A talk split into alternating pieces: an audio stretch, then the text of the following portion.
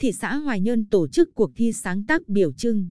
Ủy ban Nhân dân thị xã Hoài Nhơn đã ban hành kế hoạch tổ chức cuộc thi sáng tác biểu trưng thị xã nhằm tìm ra tác phẩm đồ họa thể hiện nét đặc trưng của thị xã Hoài Nhơn để sử dụng chính thức trong các hoạt động tuyên truyền, giới thiệu, quảng bá về sản phẩm hàng hóa và tiềm năng phát triển của thị xã, đồng thời phục vụ các nhiệm vụ chính trị, kinh tế, văn hóa, xã hội.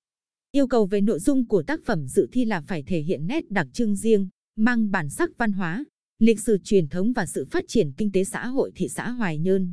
Về hình thức, biểu trưng là một tác phẩm mỹ thuật đạt được những yêu cầu về thẩm mỹ, ấn tượng, đơn giản, dễ nhớ, dễ nhận biết, thể hiện được bản sắc dân tộc, mang tính hiện đại, khái quát cao. Biểu trưng phải có tính ứng dụng cao, thuận lợi cho việc thể hiện trên nhiều chất liệu và hình thức khác nhau. Công dân Việt Nam, các tổ chức trong nước và nước ngoài tại Việt Nam đều được dự thi. Thời gian tổ chức cuộc thi từ ngày 28 tháng 8 năm 2020 đến ngày 28 tháng 3 năm 2021. Cuộc thi có một giải nhất trị giá 50 triệu đồng, 3 giải và vòng trung khảo, mỗi giải 10 triệu đồng.